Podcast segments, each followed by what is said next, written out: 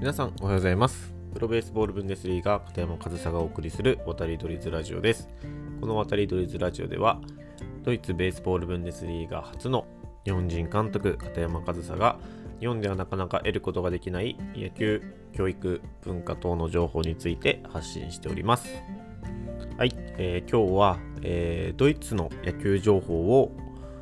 お伝えしたいと思います。最近はそのスポーツクラブの普及っていうことの話ばっかしてたので、今日はちょっとえドイツ野球についてお話ししたいと思います。で、え先週末、先週末先週から、えっと、ドイツのベースボールブンデスリーガの南部、南の方のですね、リーグが、えー、開幕しました。で、僕がいるケルンカージナルス、ケルンは北部にあたるので、えー、5月1日が開幕予定日となっているんですが、南部が一足先に開幕しました。で、えー、全8チームあって、それぞれダブルヘッダーを行ったので、全8試合行われたわけですが、その試合結果がですね、綺麗に2つに分かれて、えー、上4チームは全部2勝で下4チームは全部2敗と。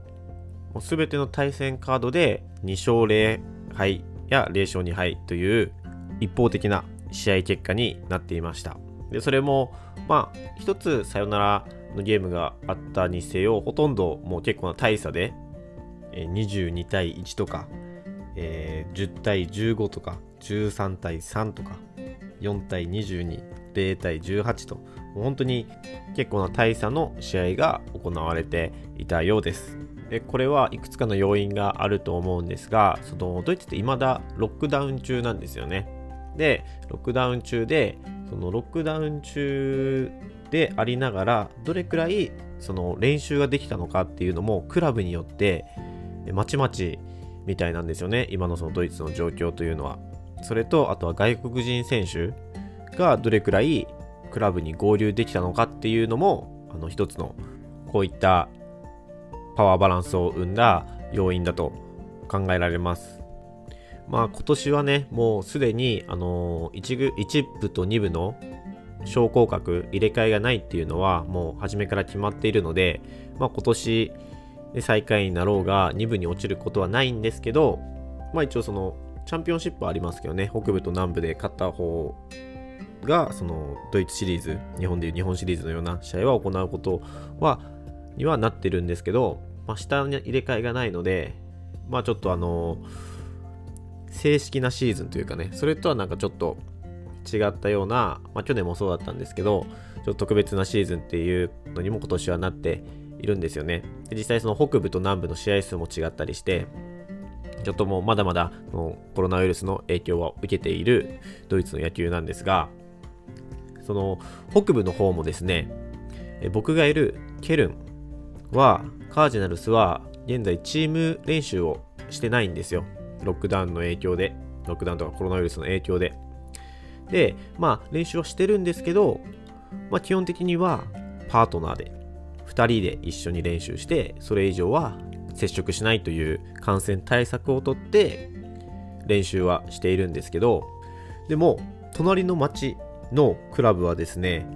対外試合をもう行ってたりするんですよねこれはもう写真とかも上がってるんで別に言ってもいいと思うんですけどケルンの隣のボンボンっていうボンキャピタルスっていうクラブがあるんですけどボンは同じ北部の一部のドルトムントワンダラーズっていうチームともうオープン戦を行っています。で、本当に隣町なんですけどね、ケルンとボンって。なんですけど、かたやチーム練習がまだできない感染対策を取ったクラブの活動をやっているのに対して、もう片方は対外試合まで行っていると。まあ、そういったね、何か、うん、これを不平等さというのかどうかはちょっとわかんないんですけど、そういったなんか制度の曖昧さというか、ここは良くてここはダメだみたいなのがあるのはちょっとドイツ国内でも疑問の声や不満の声はちょっと聞こえてくるようですね。っていうのもあの僕も先日ケルンのチームメイトと、えー、テレビ電話をテレビ通話をして、まあ、ドイツの現地の状況っていうのを実際にその現地にいるチームメイトから聞いたりもしたんですけど、やっぱりまだまだロックダウンっていうことは続いていて、なかなか人と会うにも難しい状況だと。まあ、ケルンはそのチームメイトにももう半年くらい会っていないと。もう本当にね、一緒に練習するパートナーのチームメイト以外のチームメイトとはもう本当に接触をしてないようなこと感じがもう一冬このオフシーズンねずっと続いていてでこういった状態で本当に5月にね開幕を迎えることができるのかっていう不安と疑問があるっていうことをちょっと、ね、チームメイトと話したりしたんですけど、まあ、実際に僕もまだドイツに入れてないわけですしね。なんで、まあ、僕もねちょっとそのケルンはできなくてボンができるのかってちょっとそういうふうには、まあね、思ってはしまうんですけどまあまあのうちがねそのケルンが我慢してるからボンも我慢しろよっていうふうには別に思わないですしこの間の試合でちゃんと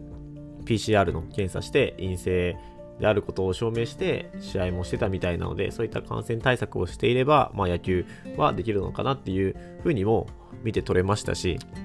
ただね制度としてねもうちょっとはっきりしてくれるとなんか不満とかももう少しなくなるんじゃないかなっていうふうにはちょっと感じました。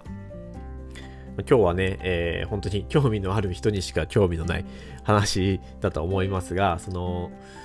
ドイツのね野球が開幕して、南部は開幕して、でもやっぱりその、パワーバランスというのが、コロ、というのにもコロナの影響が出てるなっていうふうには感じる試合結果だったなって思うのと、あとはその、えー、北部の方も、練習が再開して、それはすごいいいことなんですけど、やっぱりその再開といっても、あの人数が限られたり制限がかかっているチームもあればもう対外試合までできるチームがあるというちょっとなんていうんですかね、曖昧な部分があって、不満や疑問が上がっていると。そういった情報が僕のところにも入ってきたので、今日皆さんに共有させていただきました。日本でもね、あの、プロ野球でもコロナの感染者が出てメンバー入れ替えとかっていうのもニュースに上がってたりもしますし、今年はまだこういったコロナの影響っていうのは出てくるんじゃないかなって、しばらくはこういうのに付き合っていかないといけないんじゃないかなっていうふうには思います。なんでね、えー、もう本当に早く収束することを願いますし、まあ、そういう収束するためには、やっぱ僕たち一人一人がね、感染対策だったり、えー、注意をして生活していかないといけないのなっていうふうには強く思います。はい。えー、今日は、えー、ドイツの野球情報を共有させていただきました。今日も最後までお聴きいただきありがとうございました。片山和沙でした。